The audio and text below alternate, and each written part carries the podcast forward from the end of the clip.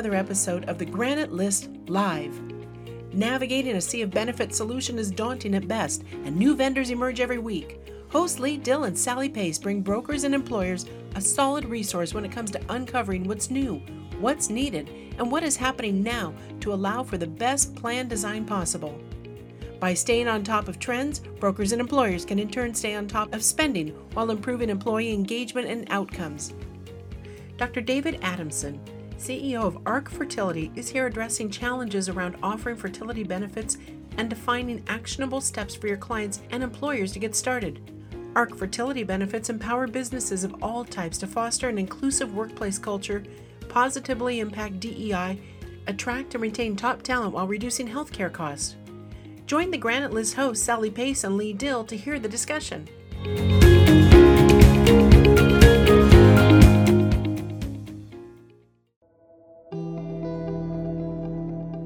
Reproductive health is a personal life journey that is different for everyone, but infertility is often kept in the shadows. Infertility causes stress, life and work dysfunction, and affects productivity. ARC Fertility empowers forward thinking companies to help their employees overcome infertility. The ARC Fertility Now app delivers easy to use, extensive, evidence based information when you need it for your reproductive health. The ARC Fertility Now app is easy to use for any stage of your reproductive journey. The app provides access to infertility and fertility care resources based on answers to questions, providing personalized answers and support so people can make informed choices and avoid unnecessary medical treatments. Prediction tools tell employees about their individualized chances of a live birth, cost of treatment, and emotional health status. The app is integrated with a specialized concierge support team that can support people in their reproductive journeys and connect them with a center of excellence when needed. Visit arcfertility.com today and download the Fertility Now app from Google Play Store or Apple App Store. Thank you so much, first of all, Dr. Adamson, for joining us today.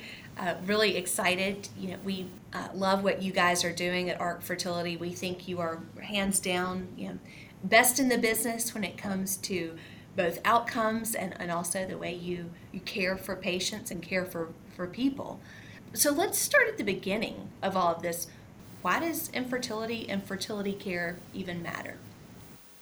Well, that's a great question, Sally. And many people ask that question. They say, well, why does it matter? Isn't that something that's elective that people can sort of choose? And the answer is that it's not. In fact, over the reproductive life, one in eight people will suffer from infertility. So between age 20 and 45, one in eight people. That makes infertility more common than breast cancer or diabetes, and yet most people don't know that.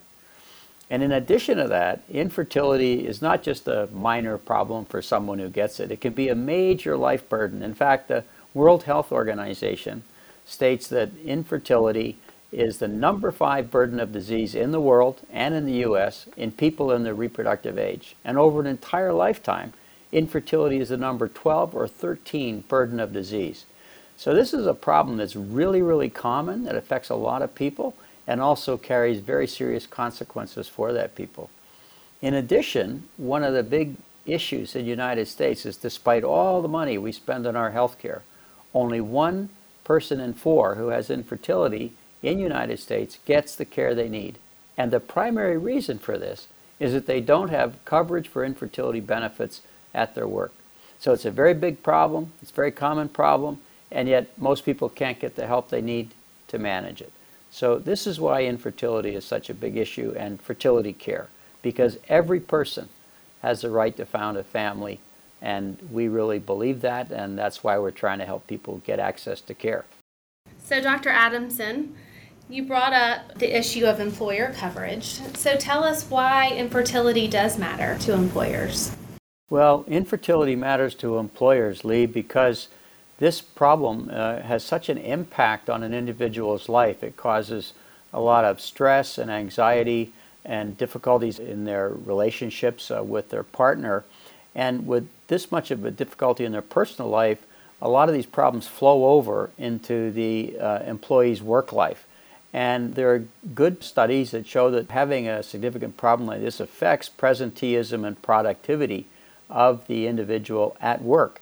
And so this can result in reduced profits uh, for the company and difficulties with personnel. So managing this problem by the employer with the employer's help would really help them in the workplace.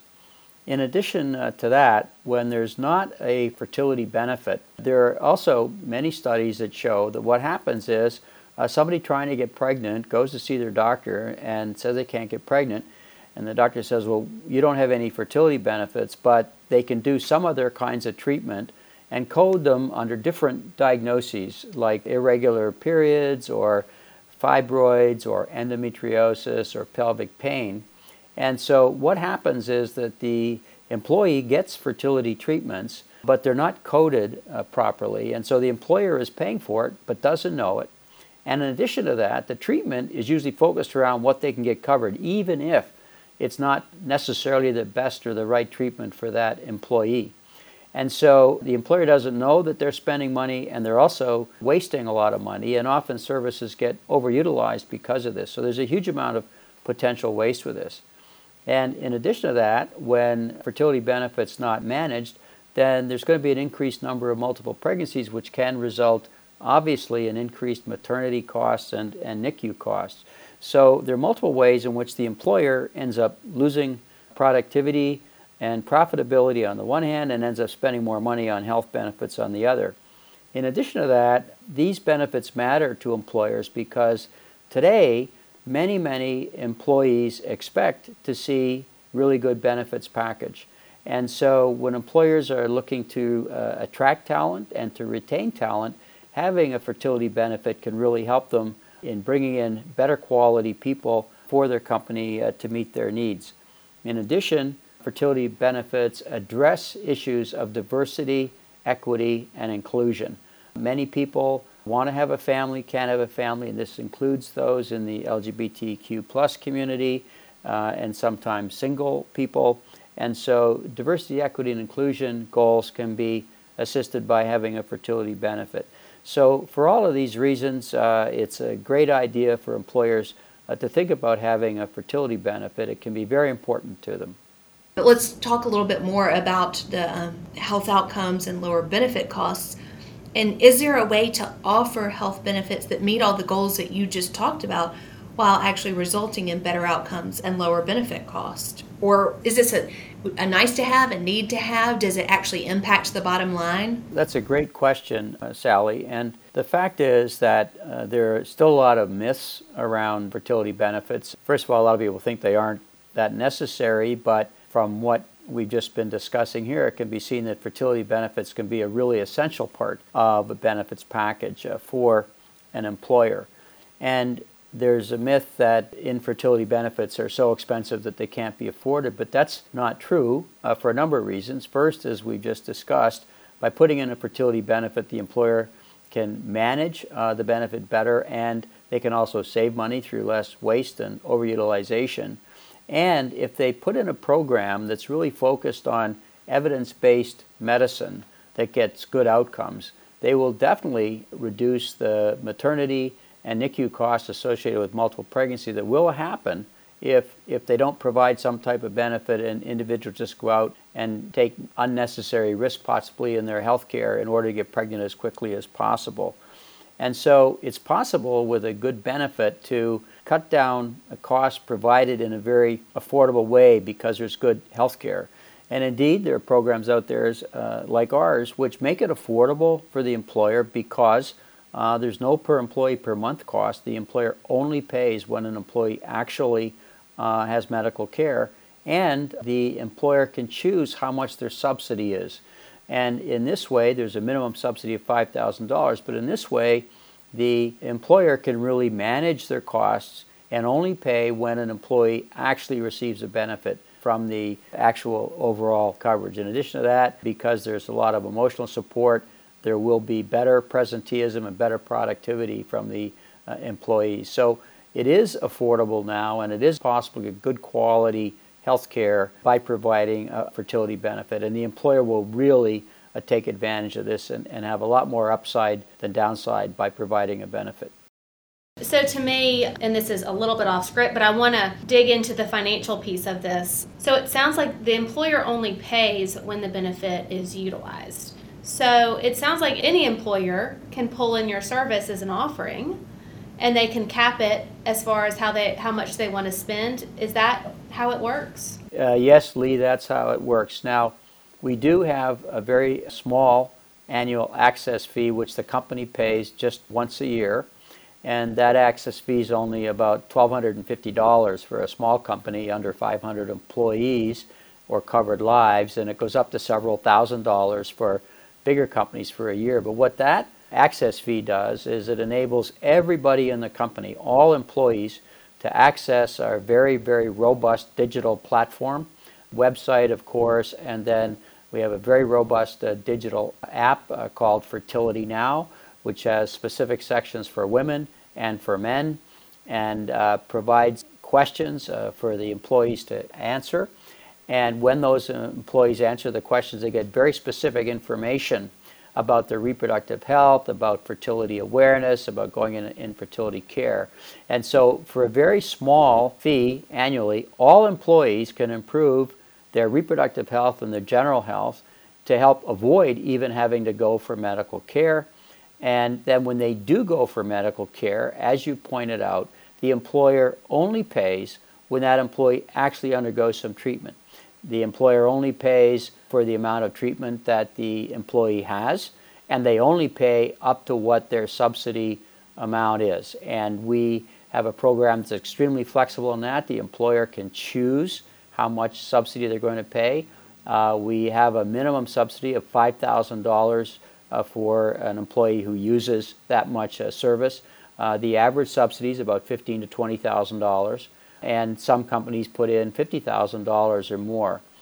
It's important to note uh, for the employer, Leigh, that for 1,000 covered lives, if we had 1,000 covered lives, about 1, 1% of employees would actually have medical care. And the employer is only paying for the medical care for that 1%, or about 10 people with 1,000 covered lives. So, in this way, the employer can really manage their costs. They know there's going to be a small annual fee. This is going to help everybody in the company. It's going to help avoid waste and overutilization. It's going to cut down multiple rates. So there's going to be a huge return on investment for simply having the program in place. And then when care occurs, the employee uh, gets the services they need with uh, evidence based, cost effective care. And the employer only pays up to the subsidy level that, uh, that they've chosen. So it's a very cost effective program for essentially all employers to look at. Well, what I think is interesting about that, and really is kind of a win win for the employer and the employee, is they're getting the right care when they need it rather than all this exploratory I have pelvic pain, going to multiple doctors that might be specialists, and the employer is picking up that on the self insurance plan, that this really directs them to the right point of care at the right time. That's absolutely true, Leigh. Just about the most important thing in any kind of medical care is to see someone who can make an accurate diagnosis and work with the employee to get a good treatment plan that's going to provide evidence based, cost effective medicine. And there's a huge amount of savings to be had by having knowledgeable, excellent physicians work with the employee to do the right thing. And this is what our program is designed for all evidence based medicine, uh, bundled packages of services that include everything that's needed, but does not have unnecessary or unproven or unvalidated services. We do not include those in our packages. And so by doing this, you can save a lot of money right up front. And then, as you pointed out, the employer can control their costs by determining what level of subsidy uh, they'd like to provide for the employee. One thing that, that is so intriguing to me is that fertility care and fertility issues, especially among my generation, is a big conversation piece. And is it because more people are just talking about it and more information is out there? Or is there just more happening to people because of the environment? Why is fertility benefits such an interest right now? Well, that's a great question, and, and, it is absolutely true that there's a lot more interest in infertility and fertility care benefits now, and, and there's actually a number of reasons. If you look at the uh, prevalence of infertility just at any given age in our society, it really has not changed much, which is interesting. It's not changed much. But there's a lot more discussion and conversation about it, and more people going through care for a number of reasons. One of the first reasons is that, gratefully, women now are getting more education, they're in the workforce more, and as a result of that, they've tended to delay childbearing. And the reality of it is, as women get older, their chance of getting pregnant eh, at any given point in time start to go down. And it's also true that as all of us get older, men or women, the chance of us having some type of disease or condition, and in particular a reproductive disease or condition such as endometriosis or fibroids or irregular periods that might reduce fertility, also increases. So, as women have by and large delayed the age at which they get pregnant, they're older, less likely to get pregnant, and they're more likely to have some other kind of problem that can reduce fertility. So, this, of course, means that more people will be looking for fertility care. Secondly, our society has uh, changed a lot about the things we'll discuss. 30, 40 years ago, people didn't discuss even breast cancer. Certainly, a lot of discussion uh, around HIV. People didn't want to talk about that. But over the last uh, 10, 20 years, uh, we've been much more open as a society discussing these issues. For example, emotional health is much more commonly discussed now, and fertility, of course, causes a lot of emotional issues with people. So, fertility care is much more discussed, and as a result of that, everybody's more aware of it. And when people are more aware of it, they're more likely to come to a doctor and say, gee, I'd like to do something.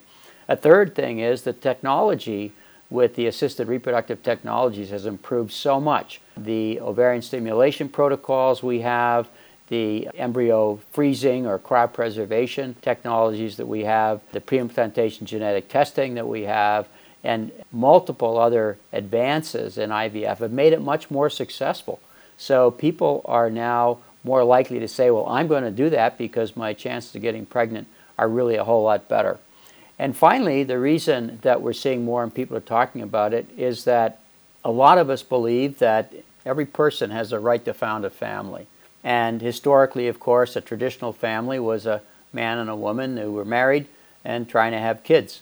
But today, uh, there are many people, for because of changes in our society, there can be single women, or single men, or gay couples, or lesbian couples who say we would like to have children. And for people in the LGBTQ plus community, uh, many, many, most of them are going to need some type of assisted reproductive technology in order to found a family, other than, say, if they decide to adopt a child, of course. Uh, and so there's a whole new population of people who are now accessing infertility care who 10 or 20 years ago uh, were not really able uh, to access fertility care. So there's a number of reasons why we're much more aware of it. And just recently, of course, the issues that have come up about uh, diversity, equity, and inclusion that are really transforming conversation in our country recognize that many people are going to need help with fertility care who are not in a traditional uh, community. And so, to meet diversity, equity, inclusion needs, uh, fertility care is uh, being talked about. And then, with the change in demographics and populations, there's a whole population of younger people now in the reproductive age in the workforce who expect to have benefits that are really going to help them with their lifestyle, personalized benefits, not the usual traditional benefits. So there are many, many reasons why infertility and fertility care is now so much more recognized, so much more talked about, and is really just, even in the last six to 12 months, really, really picking up recognition, acceptance, and implementation across the country. Be sure to listen to the second half of this episode where Dr. Adamson answers Sally's questions about fertility care from the benefits provider's point of view.